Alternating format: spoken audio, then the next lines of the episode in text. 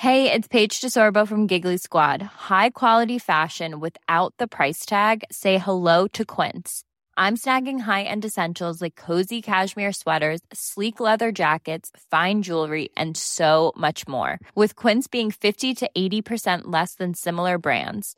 And they partner with factories that prioritize safe, ethical, and responsible manufacturing. I love that. Luxury quality within reach. Go to quince.com slash style to get free shipping and 365 day returns on your next order. Quince.com slash style. Since 2013, Bombas has donated over 100 million socks, underwear, and t-shirts to those facing homelessness. If we counted those on air, this ad would last over 1,157 days. But if we counted the time it takes to make a donation possible, it would take just a few clicks. Because every time you make a purchase, Bombas donates an item to someone who needs it. Go to bombas.com slash ACAST and use code ACAST for 20% off your first purchase. That's bombas.com slash ACAST, code ACAST. Millions of people have lost weight with personalized plans from Noom, like Evan, who can't stand salads and still lost 50 pounds. Salads, generally, for most people, are the easy button, right? For me, that wasn't an option. I never really was a salad guy. That's just not who I am. But Noom worked for me. Get your personalized plan today at Noom.com. Real Noom user compensated to provide their story. In four weeks, the typical Noom user can expect to lose one to two pounds per week. Individual results may vary. Det här är Paparazzi, en podcast där vi går in på detaljer om kändiskvaller och populärkulturella nyheter. Ja, vi kommer att prata om allt vi vill veta och allt du inte ens visste att du ville veta om kändisar. Jag heter Max. Och jag heter Michelle. Jag har inget roligt att säga. Har du något Har du kul? absolut inget? Nej, jag har Jag liksom har- inget kul. Jag har, eh, jag hade en Florence Pugh eh, dag eh, häromdagen Hon är faktiskt. underbar. Mm, så att jag tog mig an Don't Worry Darling, Mm. som jag ju haft en massa åsikter om utan att ha sett filmen. Eh, det var ju bra av mig. Det har vi Mm. verkligen. Eh, och sen såg jag även hennes nya Netflix-film, eh, Miracle tror jag den hette. Mm, den har jag inte Mirakel. sett. Vad tyckte du om Nej. Don't Worry Darling? Handen på hjärtat, bra film. Gillade konceptet, eh, otrolig setdesign, otrolig allt liksom. Jag tyckte den var fantastisk. Skådespelarinsatserna, I don't give a fuck, jag tyckte det var bra. Eh, alltså Harry var inte så dålig. Nej, han är inte dålig, men det är typ en Nej. scen där ehm, hon typ gråter och har rödsprängda ögon och hans Ja, och han helt botoxade ansikte Mm. Bara det finns ingen känsla i, Nej. eller något, det finns inget fult i hans känslouttryck och då blir Exakt, det inte samma slags skådespel. Nej. men förutom det var han ju helt Ehm, okej. Ja, men sen så kommer jag ju då eh, även föra till protokollet att jag är ju sexnegativ och förstod inte varför jag var tvungen att genomlida de sexscenerna. Eh, Det var ju inte jättemycket sexscener. Det var typ en de scen när han går ner på henne. Men Tyckte det är de var onödiga? jag recenserade den filmen på Instagram. Jag minns inte vad jag sa, men det är ju dels det att det finns vissa loopholes i storylinen. Man bara okej, men vart kommer flygplanet ifrån? Vart kommer jordbävningarna ifrån? Vad händer nu? ja, Utan att spoila det för mycket, halv-spoil, Mm. men det, man har många frågor efter man har sett filmen. Och sen, som aldrig utvecklas. vad var det andra? Jo, att, och det här är kritik som filmen har fått, är att okej, det här ska vara en feministisk eh, film, det är en kommentar på patriarkatet. Eh, huvud, eller han mannen som leder det här konstiga samhället, Chris Pines karaktär är, är inspirerad av Jordan Peterson, heter han va? Jordan B. Pe- ja, någon sån incel, lite konservativ person. Det handlar om eh, incels och whatever. Men Mm. det man känner efter man har kollat på det är så här, okej men vad är egentligen kommentaren eller poängen? Incels Ja, är dåligt. Okej, Ja. och ehm, Mm. Okej, det finns en scen eh, där eh, Harry Styles går ner på Florence Pugh och det är typ feministiskt för att en kvinna får oralsex och, eller vad, vad är Mm. poängen eller den feministiska kommentaren mer än att det bara är patriarkatet är dåligt?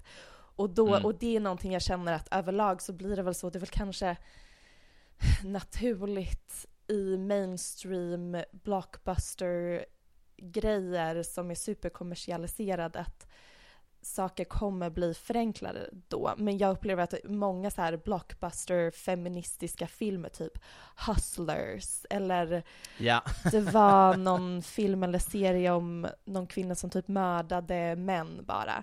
Att det är sån nu Just så här, det. revanschporr på patriarkatet. Men Mm. finns det egentligen en djupare genusanalys här? Mhm, Nej, mhm. och det kanske inte måste. Nej. Men um, vilket långt svar, eller du, jag fick inte ens en fråga. Men Men jag tyckte det var fantastiskt, du bara, jag har inte så mycket att säga, men absolut. Eh, hur nej, var och den så- andra Florence Pugh-grejen? Eller hade du något du ville tillägga? Gud, vi har jättedålig connection. Whatever. Ja, nej men Mirakel, Miracle, eh, det var någon slags eh, val gjordes kring bordet när det kom till det filmiska som jag inte riktigt förstod vad den djupa kommentaren var.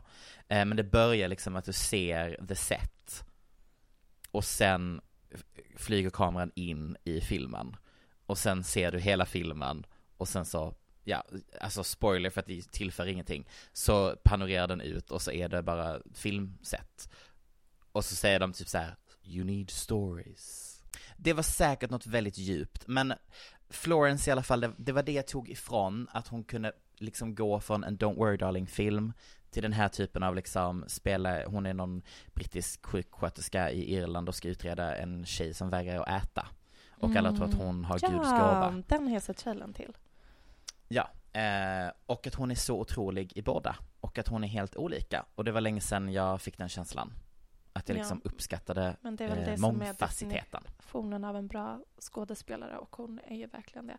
Men jag pratade med Mm. någon som inte hade hört talas om henne häromdagen. En person som ändå är typ online. Oj. Och de visste inte vem Florence Pugh var. och så nämnde jag Midsommar-filmen, Don't Worry Mm. Darling. Och de Nej. visste fortfarande Blankt. inte vem hon var. Och då blev jag, jag blir ju arg på riktigt. Ja. För Mm. att jag känner typ, men eller jag inser att jag kanske lever i en bubbla, men om in, inte ens Florence Pugh är mainstream då, vad kan Vad vara är mainstream, då?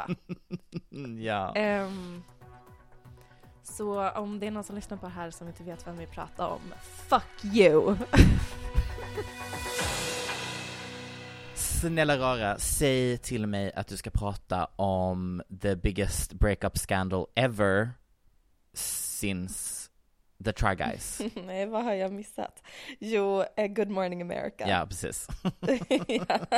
ja. You're the pacer, that may be the pacey. Is that Yes, yeah, you're the PC. Okay, so yeah. But we're you gonna both be finishers, and that's what counts. You are Eh, ska jag börja med det kanske? Ja, för jag har bara sett, eh, nej, det här är inte som förra gången när jag inte ens hade sett någonting om det på internet och vi var oroliga över vilken bubbla jag tillhörde. Eh, Ja. För det var läskigt. Ytterligare en gång där jag blir arg. Ja, eh, fullt rimligt, Det är fullt så rimligt. oskön egenskap att jag blir arg på folk som inte vet såhär niche internet celebrity culture. Det är det Mm. sista man kan kräva av folk. Child, I'm so excited about this next story. All right, listen up. Good Morning America fans are waking up to a scandal brewing behind the scenes of the show. The Daily Mail is reporting that co-hosts Amy Robach and TJ Holmes are much more than colleagues and have been romantically, it's a nice way of saying cheating, involved since June. They're married to other people, so what do you, yes, yes, the scandal, the juicy, the tea is hot. Det, det, det finns inte jättemycket att säga, men det har varit en eh, otrohetsskandal i USA mellan två personer som inte ens är särskilt kända. De är nyhetsankare i Good Morning America. Ehm, men sen så har man fått reda på att ehm, båda har typ separerat från sina respektive partners. Mm. TJ Holmes fru kanske blev lite blindsided för hon test, tänkte väl att de skulle testa igen. Men han har tydligen haft flera affärer på sin arbetsplats med någon producent och någon annan kollega. Så han är liksom a serial cheater. He's a Och nu har han haft det med sin co-host. Eh, och jag vet inte varför, nu när jag själv återberättar det så känner jag okej, det här är inget särskilt. Men av någon anledning så har det rått, kons rått konsensus, säger man så, Mm. på internet om att det här har varit så spännande och kul att följa. Jag tror att det är att när det kom till andra kändisar, som till exempel Olivia Styles och, nej, Harry Styles och Olivia Wilde, så var det, man fick bara någon enstaka bild. Man fick sällan se dem interagera med varandra, man får Mm. inte se dem i realtid. De, när man ser dem ihop så spelar de karaktärer, det är skådespel. Medan nu så kommer den här skandalen ut och sen dagen efter får de, man se dem live i tv-rutan försöka skämta bort situationen. Mm. Otroligt, otroligt tillfälle. Men det som är så provocerande i det hela är ju att för några veckor sedan så var det ju den här Try Guys-skandalen. Ett gäng män som youtubers som testar saker Mm. på youtube. Och sen kom det ut att en av männen är, har också haft en affär mot sin fru och han fick sparken direkt. Ja. Och nu även de här nyhetsankarna, de har väl kanske inte fått sparken men de har Put blivit taken off air. Mm. Ehm, så de sitter inte där och programleder längre. Och de ger förklaringen att det är för att det, liksom, det blir rörigt och en distraktion på arbetsplatsen, vilket man ändå kan förstå. Mm. Men samtidigt så känns det som ett så himla konstigt vet du det, puritanistiskt Mhm. förhållningssätt till alltså sak, ba- bara att vara vuxen. Typ livet. Mm. Ja, att det vuxna livet och det som gör det komplext med att vara vuxen människa, alltså att vara otrogen är såklart inte bra, men det är inte oetiskt på ett strukturellt plan. Som att man kan förlora Att jobbet. så fort en människa är en inte så perfekt människa så är det som att vi bara vi plockar bort den här från situationen. Mm. Enkel lösning. Mm. Det, det gör, alltså svängrummet för att vara människa just nu är väldigt, väldigt litet. Så tight, så tight. Jag blir orolig. det är så kärt för mig. jag tror det är kött för oss båda.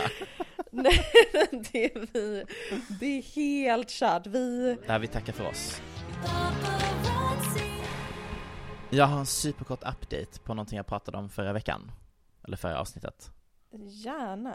Eh, det är verkligen bara två meningar. Men, Mm, eh, eventuellt att det klipptes bort i förra avsnittet för att det, det klipptes. det klipptes. Ett och Eh, annat. Pratade jag om Taylor Swift i förra avsnittet? Ja, det, det tror jag kommer. Ja, i alla fall. Eh, Ticketmaster blev ju stämda av fansen. Ehm, och de har nu valt att inte settle, alltså de tar inte emot pengar, utan de vill ta det vidare till domstol. Vilket jag tycker är väldigt inspirerande och väldigt Mhm. icke-amerikanskt, att inte bara bli tystad av ett stort företag. Eh, för de, citat, 'seeking change in the system' Otroligt. Ansiktet utåt för att förändra den kapitalistiska strukturen inifrån och ut. Och att de också kommer lägga till mer än de 26 som redan har stämt Ticketmaster. De, eh, de samlar ännu fler som ska Mm. stämma dem nu. Och det här är Taylor Swifts fans. Alltså Ja. De som inte fick tag på biljetter eller som Exakt. biljetterna kostar 20 000. Ja, de är inspirerade av deras förebild Taylor Swift.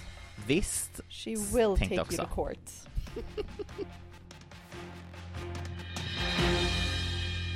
Gud, jag har börjat få handset Michelle, det är så vidrigt. Jag har aldrig haft det innan i hela mitt liv. And it's Jag har typ horrible. alltid haft det. Jag liksom så lite clammy hands. Åh, jag brukade mobba folk som hade handsvett ja, det har du typ gjort mot mig. Ja, det har jag. Men ehm, man tänker inte på det. Eller, it's, Jo, det gör man. Du kan göra botox i händerna. Typ här, precis i Mm. handflatan. Otroligt. Man brukar säga att eh, när kapitalismen är på väg att gå sönder så ökar fascismen i samhället. Eh, och det är ju en analys som man kan göra.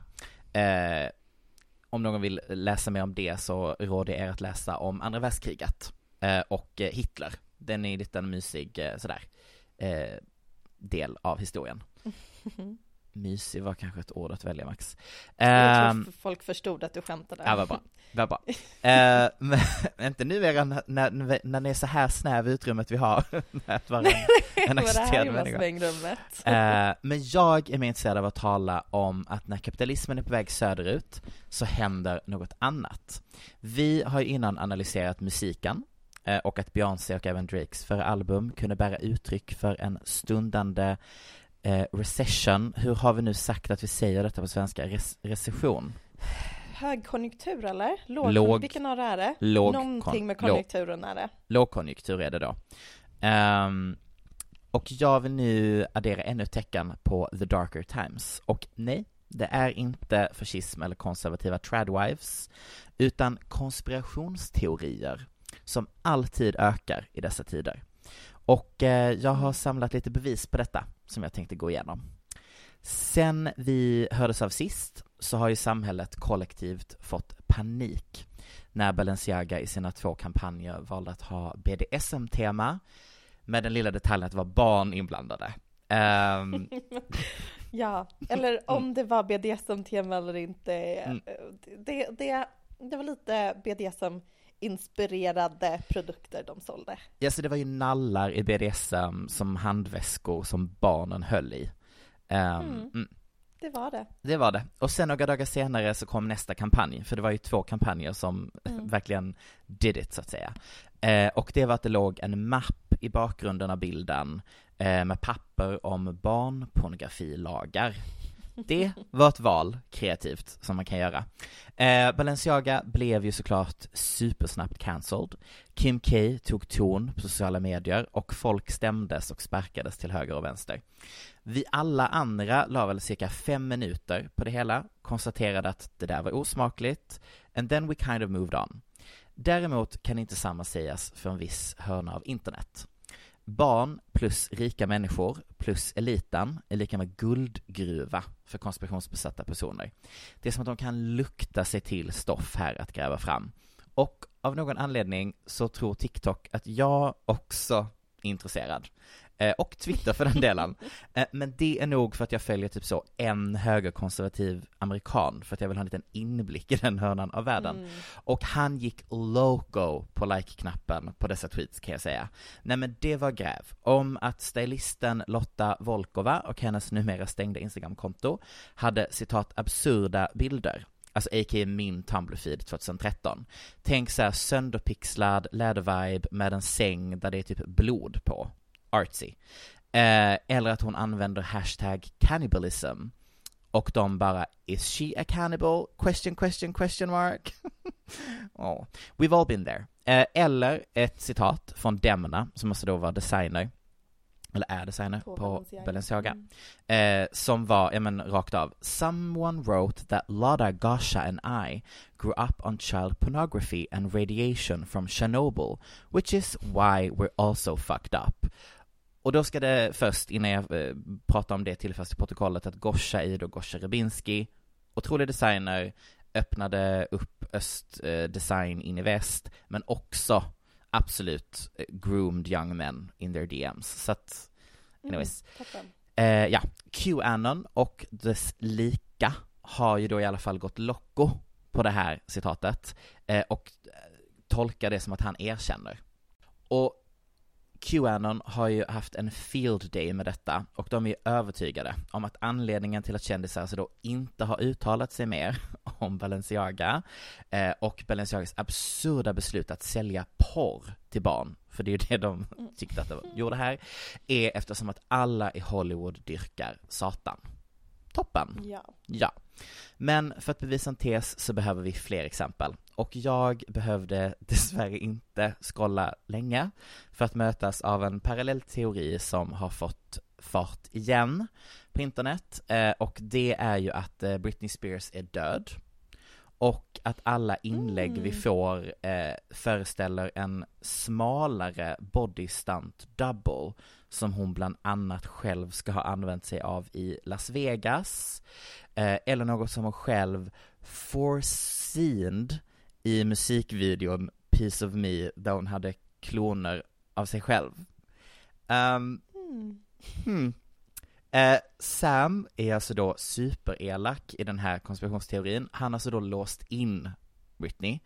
Detta är också samma man som typ mestadels lägger ut eh, inlägg, eh, videoklipp etc.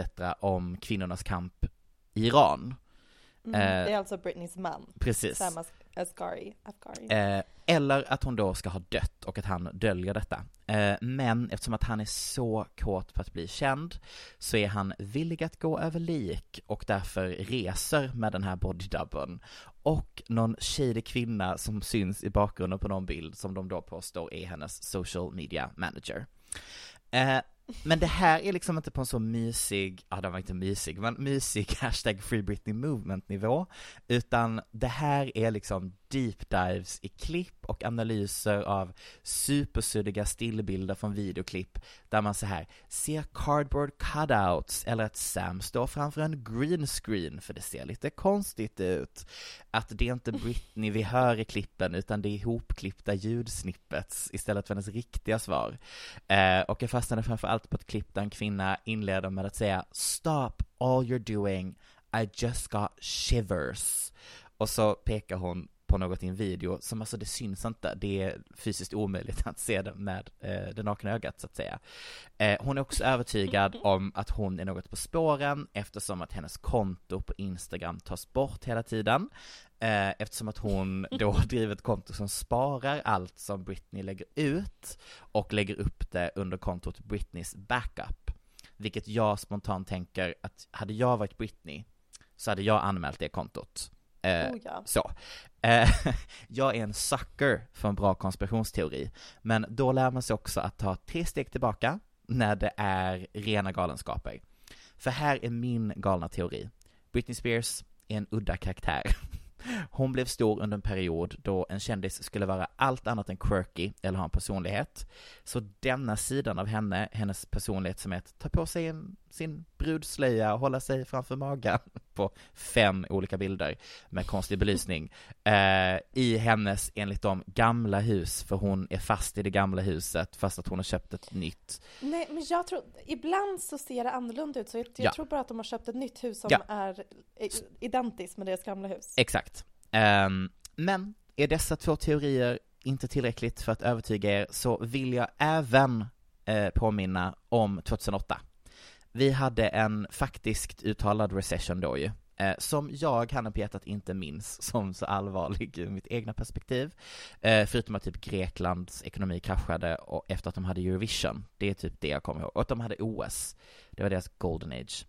Eh, men 2008 så hände kraschen och enligt siffror så är det inte förrän 2014 som, nu utgår vi från USA, the recession was over.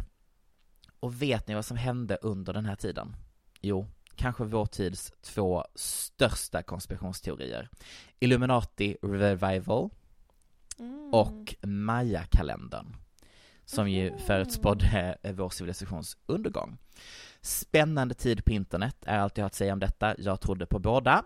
Eh, men det är ju just internet som fått oss att hamna här. Eh, ni som följer mig på Instagram vet att jag förutom att konsumera extrema mängder populärkultur från öst, ev- även är besatt av dokumentärfilmen Adam Curtis. Och förra året så släppte han en åttondelad serie, Can't Get You Out of My Head, som belyser allt från konsumtion till just konspirationsteorier.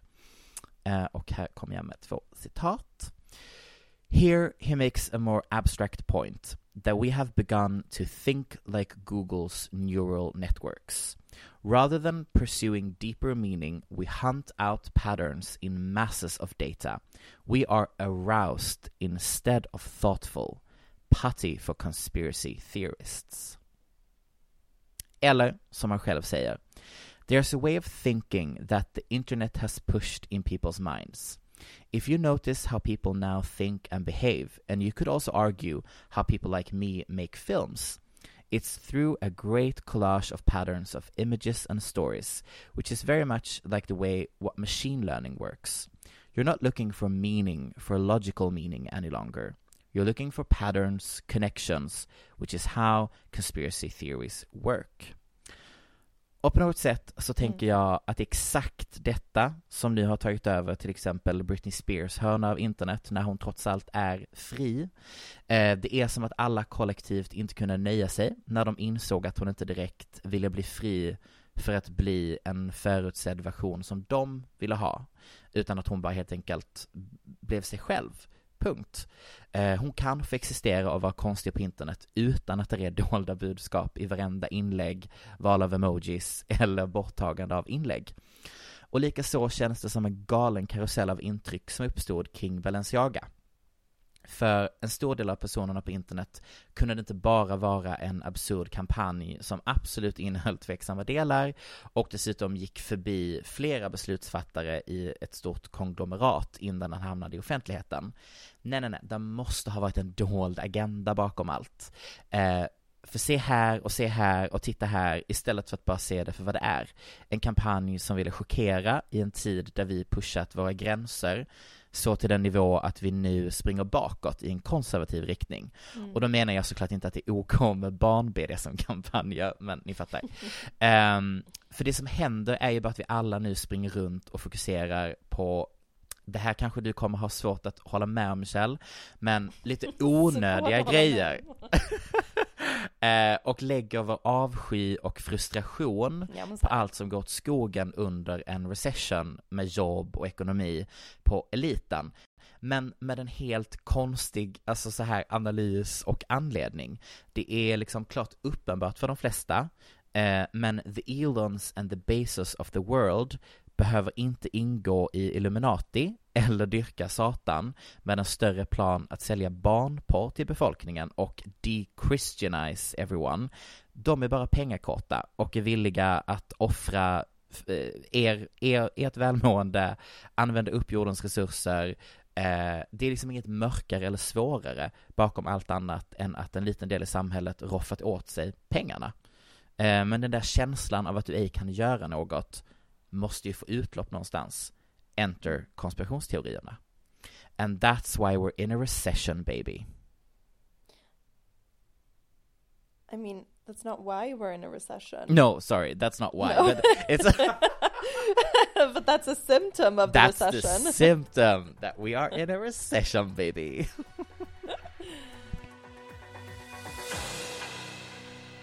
Jag bara tänker på hur jag ska inleda den här, för nu blir det liksom och jag tror att det, att det har blivit så här någon gång innan, att du har typ så här hållit något eh, antikapitalistiskt brandtal och sen så har jag förberett att prata som är typ motsatsen.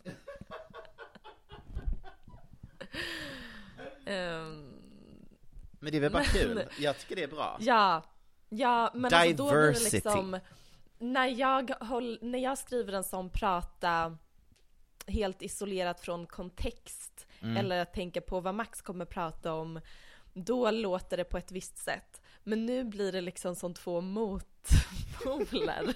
Och det är inte riktigt, det är inte det jag vill att det ska låta som. Utan nu är det bara Vad ska du prata om? jag ska prata om eh, SVTs nya serie Priset vi betalar. Eller det är en dokumentär av Frida Söderlund men, eh, kul. Har du kollat på den? Jag har inte det, så det här ska bli så Nej. intressant. Men det är ju, den är ju väldigt lik eh, Erik Gallis SVT-serie Under kniven. Mm. Men nu fokuserar det mer konkret på influencers och framförallt de som till exempel åker till Turkiet och mm. opererar sig. Det kanske inte går enligt plan, det kanske är en fanlig operation. Sen så gör de ändå reklam för det här i sociala medier, ger rabatter. Alltså just det här influencers inflytande eh, på deras följares köp av plastikkirurgi som är farligt. Ja, till exempel. Än så länge har det bara kommit ut ett avsnitt men jag antar att de andra två avsnitten kommer handla typ om det. Um, och det jag kände, alltså den är, den är väldigt bra, jag rekommenderar att man kollar på det. Jag tycker att det här är ett fenomen som man ska um, prata om och belysa och kräva att vi problematiserar det. Eh, men samtidigt så blir jag lite så typ, ja men, vad, vad är slutsatsen vi ska dra? Eller det känns som att vi pekar på fenomenet väldigt ofta och det är ofta typ influencerdebatten Mm. blossar upp några gånger per år. Eh, man drar slutsatsen att det är kvinnohat. Nej, men vi kommer liksom inte fram till en bra slutsats eller vissa har, har en tydlig åsikt om det, att det här är dåligt, det här är ett resultat av patriarkatet och kapitalismen. Eh, men vad, okej, nu är vi här, hur ska vi ta oss vidare från Mm. det? Och det är typ mitt problem med de flesta ideologier att ehm, det blir ehm, så tråkigt att man alltid kommer fram till samma sak. Eller det är typ den största nackdelen med att vara feminist är typ eh, okej nu ska vi kolla på det här utifrån ett feministiskt perspektiv. Eh, f- så var det patriarkatet igen. Just Alltså det. det, det, det blir så tråkigt efter att man nöter det, det är så många år och bara kommer fram till samma slutsats eller så här okej, eh, det här är konsumtionssamhället Mm. och eh, kapitalistiska strukturer i ett patriarkat och så vidare. Det är liksom, ja, det, det är så det är. Alltså det är självklart att vi, om vi lever i ett patriarkat och ett kapitalistiskt samhälle så är det självklart att det sen har konsekvenser på världen vi XYZ. växer upp i. Mm, mm, mm. Men det är så tråkigt Max, att det är att, kan vi inte mix it up a little? Komma Mhm. på en annan förklaringsmodell någon gång? För nu har vi stått här och trampat vatten och kollat på serier om folk som opererar sig och vi eh, förfasas över eh, hur sjukt det är att kvinnor har eh, liksom gjorts till köpbara, kommersialiserade objekt. Mhm. Så jag hade därför tänkt, jag har här förberett en lista på andra förklaringsmodeller. Mm. Så kan vi se um, Om jag om det är någon annan som ja, eh, känns liksom lite mer spännande. alltså förklaringsmodell till varför kvinnor har blivit köpbara objekt. Ja, eller jag vet inte riktigt vad det är listan består av. Nej. Men det är väl kanske så här ett annat sätt att förhålla sig till det eller tänka Mm.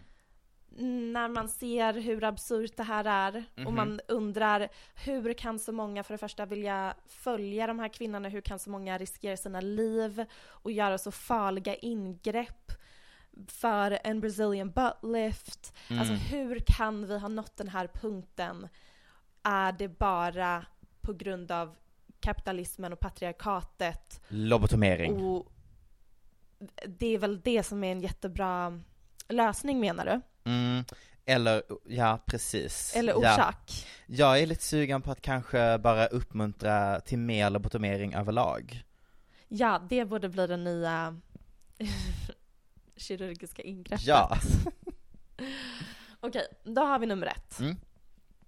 Som vi har nämnt flera gånger innan, att liksom ironin med kapitalismen är ju att trots slagordet valfrihet så i slutändan så blir ju alla, alltså all olönsam originalitet utplånas ju och kvar blir identiska produkter som inte riskerar någonting på marknaden. Till Mm. exempel alla sminkkampanjer och kändissminkprodukter är identiska. Vad är Ja. skillnaden på Bianca Ingrosso och Kylie Jenners fotograferingar och sminkprodukter? Noll. I don't know. Ehm, att all, kvinnokroppar opereras till kloner. Om man går in så här på i kyldisken och kollar på alla de här nya trendiga clean eating-dryckerna så är alla i samma millennial färgpalett med samma slags coola Font. logotyp. Mm.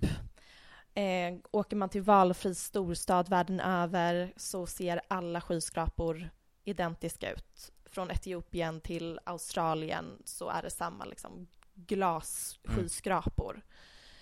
Eh, och sen det här är också någonting som man har pratat om väldigt mycket på sistone, att tech och modeföretag har ändrat sina loggor successivt under de Just det. senaste åren. Från så här snirkliga logotyper till numera bara minimalistiska bo- bokstäver, sans serif.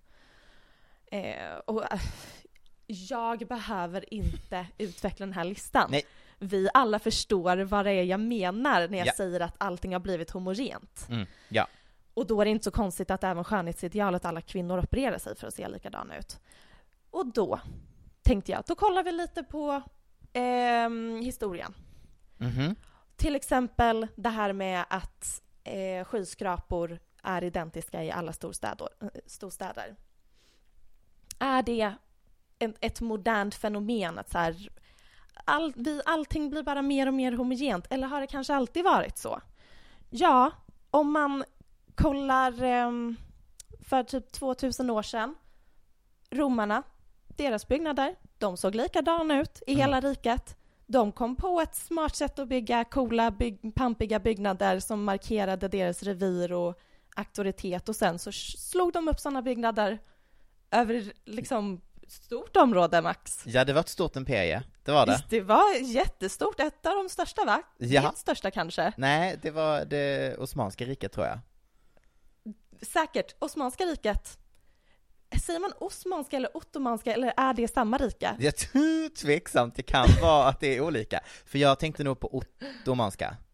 Ja, men det ottomanska riket, där byggde de liksom runda kupoler som tak på sina byggnader från Egypten Ja. till Bulgarien.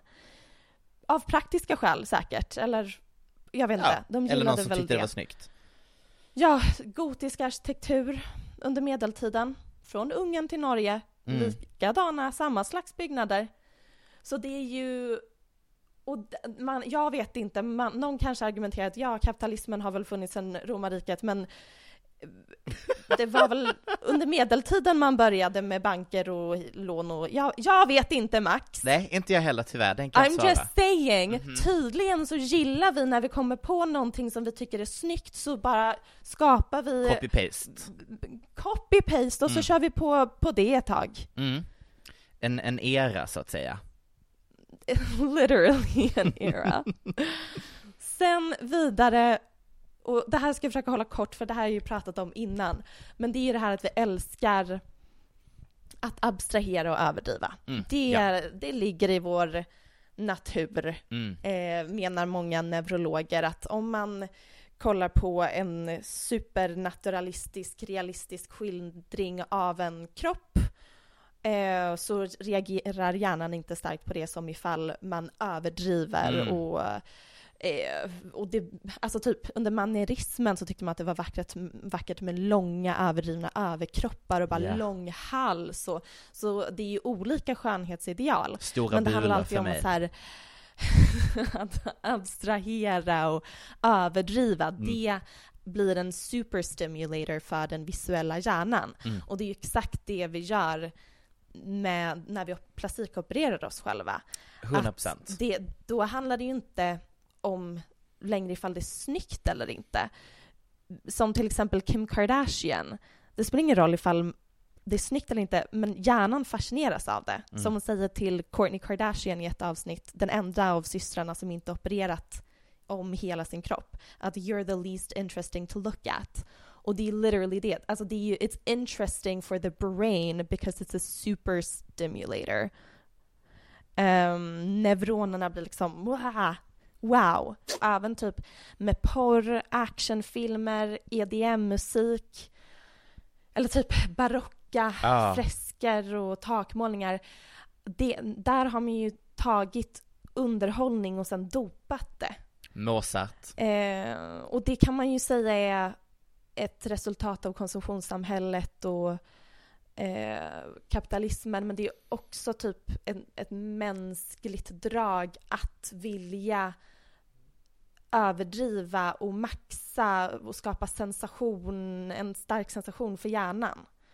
Ja, alltså det känns, eh, det är ju inte för att det fanns sociala medier som 1600-talets franska hov var en inspiration för hela Europa. Det var ju för att det var extremt. Det var något annat. Det hade man inte haft innan. Ja. Det, det kliade i folks fingrar och det kittlade i nerverna i hjärnan helt enkelt. Att det var absurt att se män i tajta, tajta, tajta, tajta, färgglada silkgrejer som framhävde deras fina bulor, men även i högklackat. It has something. Och så lite peruk på det. It really does. Ehm, och sen vidare här då. Mm. Det är nu liksom, jag visar mina true colors som biologist. Ja, är väldigt problematiskt har jag försökt, förstått i det här jävla landet. Ja, just det, det får man inte lov att säga. Som sagt, jag tycker inte något jag någonsin säger, utan jag bara experimenterar med tanken. Nu kommer du prata om de två könen, gissar jag då. Nej, utan snarare typ eh, parningsleken Oh. och ehm, sexual selection. In Peafowl Society, there's no such thing as an easy hookup. Nothing happens without elaborate ritual and fanfare. Peacocks are the most shallow of all male birds. I mean, they go through this whole thing. They turn their back to the female, they rustle their little white, fluffy tail feathers, and then they whip around and dazzle her. Liksom fåglar som, eller framförallt hanar i fågelriket som har de starkaste färgerna på sina fjädrar. Det är de som eh, får ligga mer. Eh, eldflugor, de attraherar sina partners genom att göra vackrast mönster i luften när de flyger runt. Eh, horn på typ hjortar Älg. eller älgar. Supersexigt. Ju större horn, desto mer får eh, älgen ligga. Mm. Eh, det, det är liksom inte en slump att det är på fåglar med störst och färggladaste fjädrar blir raggade på mest. Attraktion och att bli kåt på andra människor är avgörande för vår arts överlevnad, enligt Darwin i alla fall. Utan att gå in i det här för mycket, för jag nu, nu, nu vet jag knappt vad jag pratar om Mm. längre. Ehm, och jag vill inte bli cancelled, men det är ju liksom, vi har ju utvecklat olika sätt, alla arter, Ja. för att fortplanta oss. Så, så funkar det. Jag är ju Ja. tyvärr en, eh, vad säger man, anomali. Men det, är Eh, väl, det finns väl också så här evolutionära skäl. Det är ju jättebra med samkönat sex för vår arts överlev, överlevnad. Det skapar ju bra band. Just mellan, det. Det är också viktigt. Samarbete och Mm. brödraskap och systra, Ja. Det var väl därför som Sparta satte på sina yngre. För att de Säkert, skulle bli superbra för männer. evolutionen. Mm, jag tror också det. För de skulle bli mer manliga och kunna Ja, eh, de skulle lära bättre. sig av en senior eh, Ja. förebild. Så Bli påsatt av en äldre. Otroligt. In, in the name of evolution. Precis. Nej, jag tar allt jag säger med jättestor nypa salt, men det är liksom att, att, att, present, att vilja vara attraktiv för någon annan, att göra sig fin, att duscha, att kamma Mm. håret, att måla tatueringar över hela kroppen och ha på sig färgglada kläder. It's all part of human nature, på samma sätt som fåglar vill sjunga sin vackraste sång för att Mm. attrahera någon annan eller gå runt och se cool och mallig ut. Dofta gott. Eh, och dofta gott. Eh, precis. Sinnena. Och eh, ja, spruta in botox. Mm. Ehm, men det här är liksom, det här är inte skräll. Eller, det här, det här, det här, är, ingen, det här är ingen nyhet. Nej. Alla vet det här, men Mhm. ingen... Det, det är så problematiskt att prata om, typ. Eller det går inte att prata om, för då låter det som att man säger typ att anledningen till varför vi vill se unga ut är på grund av vi biologiskt vill para oss med, eller vad heter det, par, skaffa barn med någon som ser yngre ut för att det tyder på fruktbarhet och att det inte och inte har med patriarkatet att göra.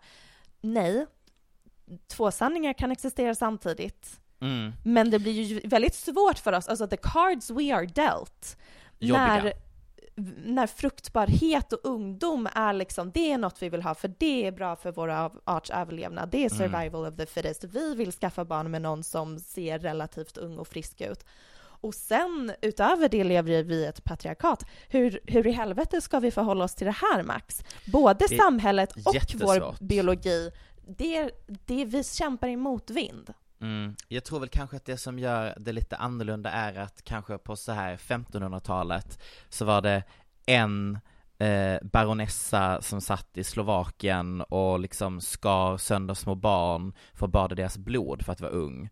Eh, nu är det mer att alla kan åka till Turkiet för en Ja. billig peng och eh, se ung ut. Och jag, det är kanske där Mm. det blir, eh, alltså, det att kapitalismen ändrar eh, Där, där det inte finns pengar men de slår ut tänder, de eh, gör halsen lång, de Ja. trycker ihop fötter för att kvinnor ska ha små fötter att, bo, att gå på.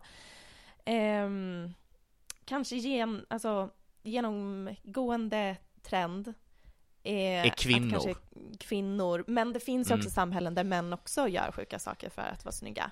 Jag vill bara påminna alla om steroider som typ varannan snubbe på gym eh, går på för att se stora ut och samtidigt få en liten kuk och eh, lab- libido. Så att jag menar, eh, för att se ung och stark ut. S- Love, love the Det finns society. fortfarande skönhetsideal för män också. Men Ja. män har ju inte fostrats till att liksom, de, de lär ju sig att visa sin valbarhet genom eh, makt och karriär medan kvinnor liksom matas med budskapet om att du måste visa din valbarhet på liksom det visuella på ett annat Mm. sätt. That'll make you survive, för det är också så här överlevnad. Absolut. För typ bara 50 år sedan. Du kommer inte kunna få ett jobb som gör att du kan betala dina räkningar och ta hand om dina barn om inte du visar dig valbar i parsammanhang. Nej. Och sen, eh, då ska vi se vad vi pratar om. Just det, här har jag skrivit att eh, nästa punkt då. Det här handlar inte om eh, skönhetsingrepp.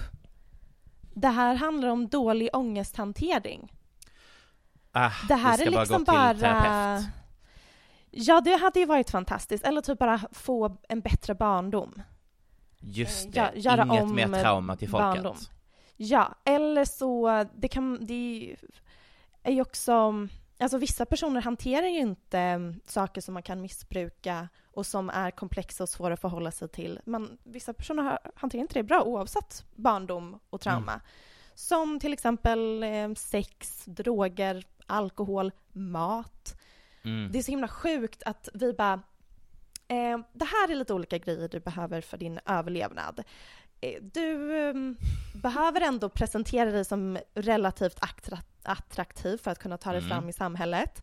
Du måste äta för att överleva. Sex är liksom, du måste inte ha sex men Du ska ha det. om du vill liksom att din, ditt släktträd inte ska ta slut vid dig, då är det in, enligt Darwin liksom det du, det är så det funkar enligt evolutionsteori, ligg. Mhm. Eh, men du, och, och så lever du i ett samhälle där du får jätte- jättemycket av det här men du ska ha liksom ett sunt förhållningssätt till det. Det är ju Mm. jättesvårt Max. Det här är bara ett symptom av bara en grund... Alltså det här är bara, det är det här som är att vara Mm. människa. Alla är inte bra på att hantera de här svåra sakerna som man gärna vill få mer av för att människan liksom får dopaminrus av det. Mm. Vi, det, det är jättesvårt att komma på ett sunt förhållningssätt till mat till exempel. Men man förväntas ändå göra det. Och det är jättesvårt att hitta ett sunt förhållningssätt till att vara, vilja vara snygg. Mm. Men, ja, vet men det är liksom det här som är att vara människa. Ja, jag börjar förstå vad dina punkter symptom. vill. Vad vill mina punkter? Gud vad bra att du börjar förstå det. Att vi alla bara är födda and dealt the cards from the beginning och att vi Nej, inte kan jag det applicera det. kapitalism på detta för att Jag kapitalism det är bara det jag en är rädd grej. att man ska tro är min poäng. Ja. För det jag menar är inte så här bara, vi ska bara acceptera att det är det här Nej. det är. Ehm, det de håller på med när de opererar sig, det är bara konst och det är naturligt. Det är Ja. inte det jag menar. Nej. Jag bara ventilerar ehm, ehm, jag bara tänker högt om liksom allt som bidrar till den här soppan vi nu befinner oss i. Just det. Och soppan, eh, stor, alltså vi har i, i ingredienserna i den här soppan är jättemycket patriarkat och jättemycket kapitalism och Mm. konsumtionssamhälle ehm, som vi alla är liksom offer av och eh, bidrar till. Mhm. Men det är liksom mer, jag tror att vi, för att vi ska förstå soppan som alla håller på att drunkna i så vill jag bara testa kanske de här ingredienserna också. Ah, du, du kände att vi hade här? glömt de ingredienserna? Ja. ja. Ja. Ehm, två till punkter. Och det här är ett citat från Rain Fisher Kwan. Och det här är en, ytterligare en liten tes om vad problemet kanske är. Ehm, hon skriver When I scroll on TikTok or whatever, I can't get away from the feeling that almost nothing there is really meant to be loved. It's just meant to be snorted, basically, and occasionally get you to buy something. I have many criticisms of rapid fire, nonstop consumption, but none are so personal to me as this. When we submit to a cultural landscape that tells us to never stop looking for the new, shiniest thing, we lose a kind of language for understanding ourselves and others. Loving is a muscle that's been strategically atrophied by a culture of manic consumption and constant availability. Alltså, vi tar alla delar av en kultur som matar oss med idén om att aldrig sluta leta efter nästa nya coola grej att konsumera. Och i det så, in, saker är inte längre designade för att älskas. Allt är Mm. designat för att bara konsumeras, hamna högt upp på någons For you-page, sen en liten like och sen i och med det så har vi glömt hur man älskar. Mm. Jag trodde att det här var Gigi, eh, Gigi Hadids eh, manifest för sin uh, kashmir klädkollektion. Det är typ exakt där de säger där. Det är exakt ah, det det är hon bara säger. slit och släng. Därför har jag partnered with this company to make a sustainable cashmere collection. That is Um, meant to be handed down, because we don't hand down clothes anymore. Right. Och det Rain Fisher Kwan säger här är typ um, TikToks should Ja. be made to be handed Loved. down Mm. and loved, not just like liked and then scroll past it. Men Jag liksom skickar alla mina. vi har glömt hur man uppskattar det vi ser. Mm. Vi, vi har liksom tränat på den muskeln på så länge. Men det är ju Jag vet kapitalism. Eh, Jag vet inte vad du pratar om Max. Och sen, eh, ja, en sista grej här. Att när man kollar på den här SVT-serien så är det lätt att förfasas över typ Ja men hur har det blivit så här? Hur kan så många vilja se ett så polerat yttre? Den här fasaden. Ingenting är på riktigt. Det är det. filter, det är poserande. De spelar ju bara teater. Det här är ett performanceverk. Det här är inte en riktig människa. Och vi opererar oss... vad- hur, hur ser de ens ut? Mm. Ingen vet. Nej. Det är lätt att bara... hu- Varför håller vi på så här? Vart finns autenticiteten? Men då frågar jag, alla vi som känner så, vill vi verkligen ha autenticitet? Därför Margot Ditz var väldigt autentisk här Ja. veckan.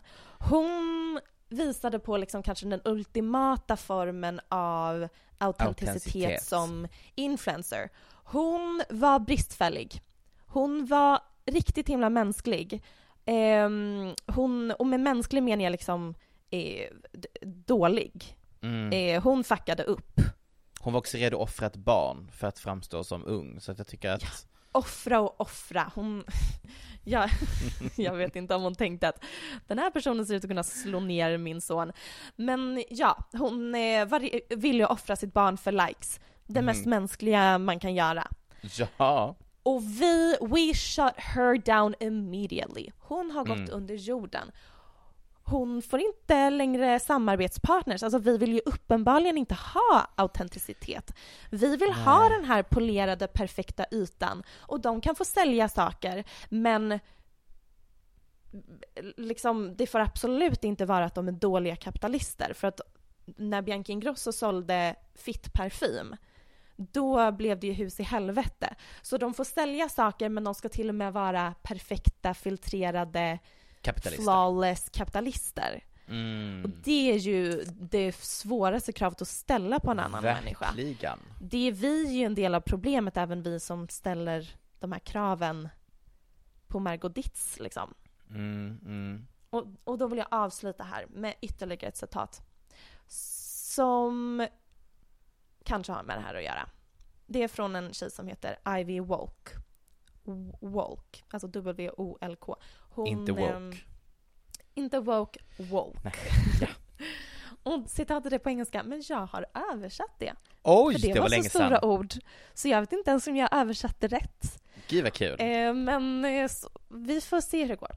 Vi har våra offentliga och vårt privata jag. Och de har inte träffats på väldigt lång tid. För det är läskigt att låta vågorna erodera vår mark tillräckligt länge tills de två jagen faller ihop och blir till ett. När trycket blir för högt och vattnet äntligen forsar upp på land, kallt och vitt och hårt, är det, upp, är det ett uppvaknande. Ett jävla event. Vi njuter av att se fasaden rasa ner för alla andra, men fruktar syndafloden som kommer för oss själva. Men att äntligen låta ditt eget blod och svett sippra igenom ytan av perfektion som är utnött efter åratal av manipulation för att upprätthålla en paradoxal yta av out of reach där kunde jag inte översätta som ni hör. Out of reach rel- relatability. Jag tyckte det var ett bra Bortom uttryck. räckhåll. Ja, men det är ju inte... Det är, it's not like an expression. Jag tyckte det var bra. Paradoxala ytan av out of reach relatability. Mm, mm. Um, ja, att låta um, den här ytan få bla, si, uh, eh, det här sippra igenom den här ytan. Det är det snällaste du kan göra för dig själv. Släpp taget och låt allt rinna ut. Jag vill lära mig att älska översvämningen. Du måste lära dig att älska översvämningen. Fint. Så poetiskt. Det Men blev jag nästan ännu mer poetiskt på svenska. Ja, du undrar nu vad, vad, where's the connection here? Vad har Mm. det här med något att göra? Eller Ja. vill du bara slänga in ett fint citat själv? Um, nej, men den här texten handlar om eh, influencerskap och just den här fasaden alla bygger upp. Vi älskar att se fasaden rasa för andra men vi är livrädda för att vår egna fasad ska brytas ner. Mm. Ehm, och vi inte längre ska kunna separera vårt offentliga och privata jag. Vi tror liksom att vi vill ha autenticitet men vi kämpar samtidigt emot att låta vår mänsklighet sippra genom vår egen yta. Och när någon annans mänsklighet sipprar genom deras perfekta polerade yta, som i Margot Ditts fall, då pekar vi på dem och säger att det där vill vi inte se. Ehm, eller vi älskar att se när de blir cancelled men vi hatar att se en människa med makt i offentligheten som har mänskliga brister. Eh, kan vi lägga till min- det här som ingrediens i soppan? Maybe. Min enda som jag inte riktigt förstår där, just gonna be honest, eh, du vill att vi alltså, för du tyckte det här citatet var fint, ska embracea our flaws och låta liksom ditt sanna jag sippra igenom ditt eh, fake-jag, men det här är on the backs av eh, skönhetsoperationer, which is literally covering up your own flaws with perfection. Ja, alltså jag, jag, jag är inte en föreståndare av skönhetsoperationer. Jag bara föreslår lösningar. Ja. Att när man kollar på den här serien så undrar Okej, man nu hänger jag med. What's going on? Hur kan det bli så här? Ja, och då Eh, tänker du och vi kanske inte säger- ska skylla på kapitalismen utan, vet du vad, vi kanske bara ska embrace the waves. Jag har inte sagt att vi inte ska skylla på kapitalismen. Det vill jag verkligen understryka. Jag bara säger att det här, det finns många komponenter Ja. som har gjort att det blir så här, att Ja. det är så många som mår så dåligt, att vi känner typ att vi måste liksom avancera diskursen kring ämnet för att Mm. det räcker inte med att säga krossa patriarkatet and call it a day. Nej. Utan det är typ, vad är det för himla fasader vi har byggt upp? Vad Ja, är ja. det n- när vi mm, kräver av Margot Ditz att hon inte ska vara mänsklig och sen förfasas vi över att alla influencers är så omänskliga. Och sen ehm, har vi alla de här ändå drivkrafterna till att vilja skapa, att, att vilja vara attraktiva och sen så ska vi motverka det och sen så ska vi förhålla oss till att vilja att, att inte, att, att, göra allting måttligt, att äta Mm, måttligt, att mm. träna måttligt, att dricka måttligt, att operera oss måttligt eller så här, Vet vad det är? måttligt snygga. It's, No. it's not a soup, it's the perfect storm. Ja, den, dagens samhälle och skönhetsidealen, it's the perfect storm. Mm. Vi hade en till sak vi ville prata om. Exakt, vi har båda lyssnat på en podd. Mm. En podd som jag verkligen kan rekommendera, Celebrity Memoir Book Club. Framförallt avsnittet om Yolanda Hadid. Ja, nej men det var, jag började liksom anteckna as they went, för att jag bara kände Mm. att det var så väldigt mycket att ta in. Eh, men som de säger i början av podcasten så är det ju mest bara en medical journal, eh, där Yolanda helt enkelt beskriver hur sjuk hon är. Ah, Det är helt galet att hon inte kan läsa sin egna självbiografi och se ett mönster. Typ. Alltså det gör väl alla så fort man läser, alltså skriver ett sms typ. Man bara, hur låter det här smset? Mm. Alltså framför Vad- allt Hur kommer jag uppleva så här? Alltså framför allt så var det intressant att lyssna på podcasten när man har tittat på Real Housewives of Beverly Hills. Mm, det har Eh, inte jag. Nej, eh, eftersom att hon är ju, hon är ju liksom med i casten mer än en säsong. Eh, och det som de belyser i podden, som hon skriver om i liksom boken, är att hon var så förvånad över hur de andra eh, kvinnorna i serien inte verkade engagera sig eller bry sig om att hon var sjuk, att hon hade det svårt, att de inte fanns där för henne eftersom att hennes hela grej är att hon är någon slags supermom, superwoman och att hon är above all a great friend. Eh, så hon tyckte det var konstigt att de inte brydde sig. Men jag vill bara påminna Jolanda, som kanske borde ha tittat tillbaka på klippen själv, att de absolut brydde sig och pratade om att hon mådde dåligt, att hon ena dagen låg på sjukhus med IVF, säger man inte, eh, intravenös dropp, tack så mycket. Mm, IVF. Ehm, Du något annat. barn. Eh, och eh, nästa dag är hon på en super mega yacht och ser hur frisk ut som helst. Take it away Lizarina. I was going through Instagram today and I was seeing pictures of Yolanda, and they're in Vancouver. Where is she? Islands. So is she feeling better? Is she better now? I'm confused. Well, I'm just going to show you because she looks like she's having a fine time. Because I, I looked at it and I went, oh my God, it looks like. What's this on Instagram? Do you think it's the teeth coming out? It is surprising to see Yolanda having such a good time because the last time I had seen her with Eileen, she was very, very sick. Okay, so I'm just going to read you something. Go ahead. True Munchausen syndrome fits within the subclass of factitious disorder and predo- predominantly physical signs and symptoms, but they also have a history of recurrent hospitalization, traveling, and dramatic, extremely improbable tales of their past experiences. Munchausen syndrome has been renamed factitious disorder, wherein those affected feign disease, illness, or psychological trauma to draw attention, sympathy, or reassurance to themselves.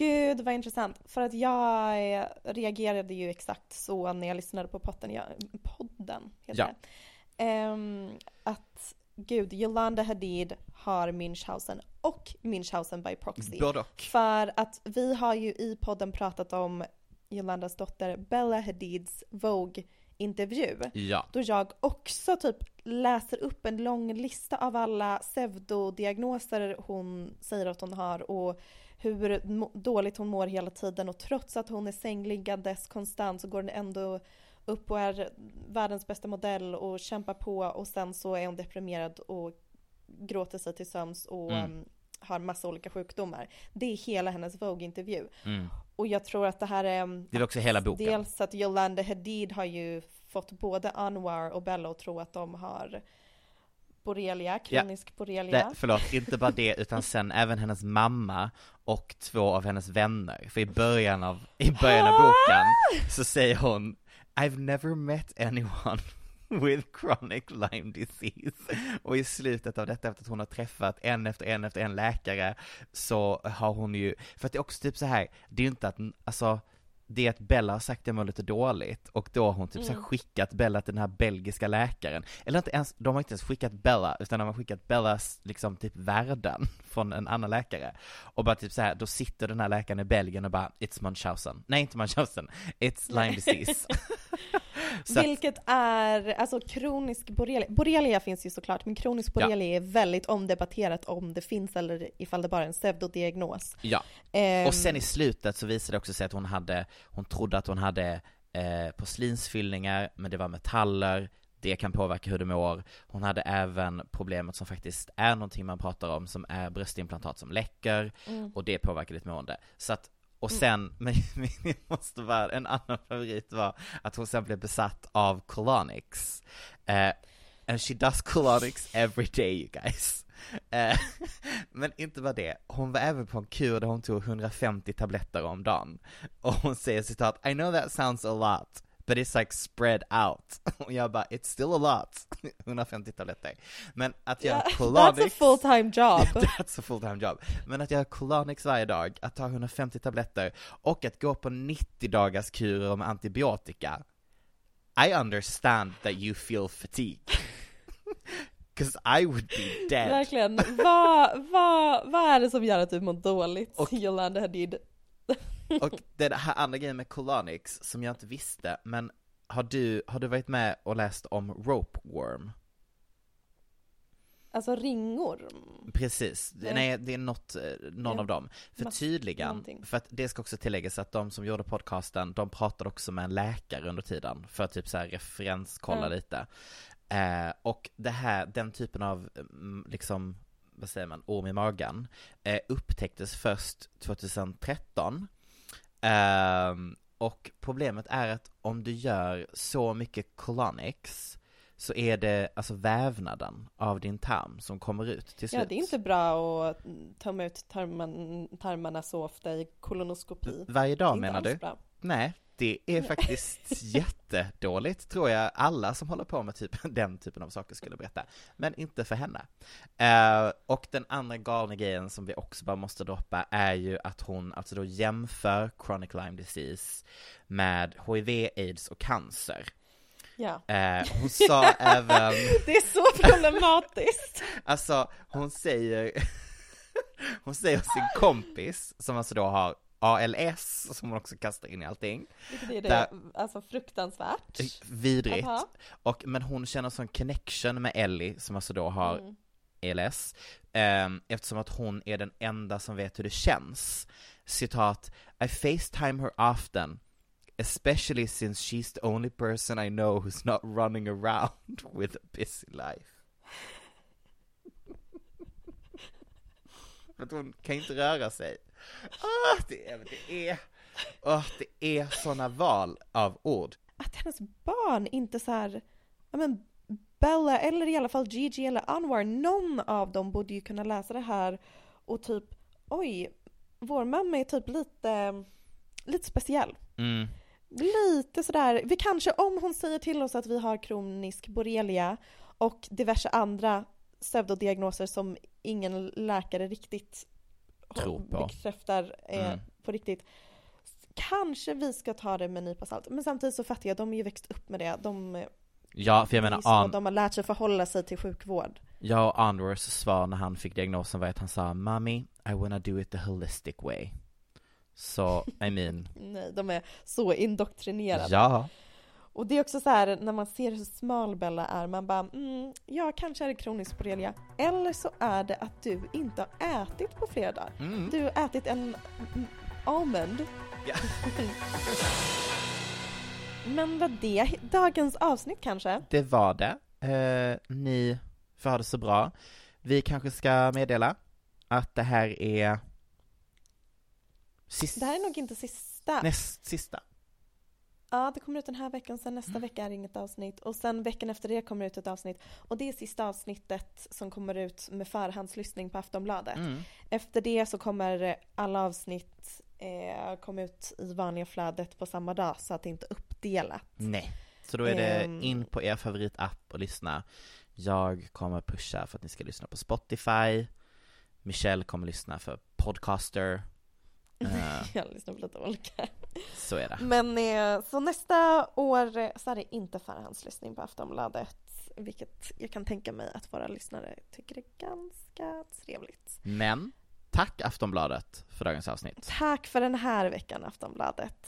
Puss och kram! Ehm, puss, hej. Du har lyssnat på en podcast från Aftonbladet. Ansvarig utgivare är Lena K Samuelsson. Even when we're on a budget, we still deserve nice things. Quince is a place to scoop up stunning high-end goods for 50 to 80% less than similar brands. They have buttery soft cashmere sweaters starting at $50, luxurious Italian leather bags, and so much more. Plus, Quince only works with factories that use safe, ethical, and responsible manufacturing. Get the high-end goods you'll love without the high price tag with Quince. Go to quince.com slash style for free shipping and 365-day returns.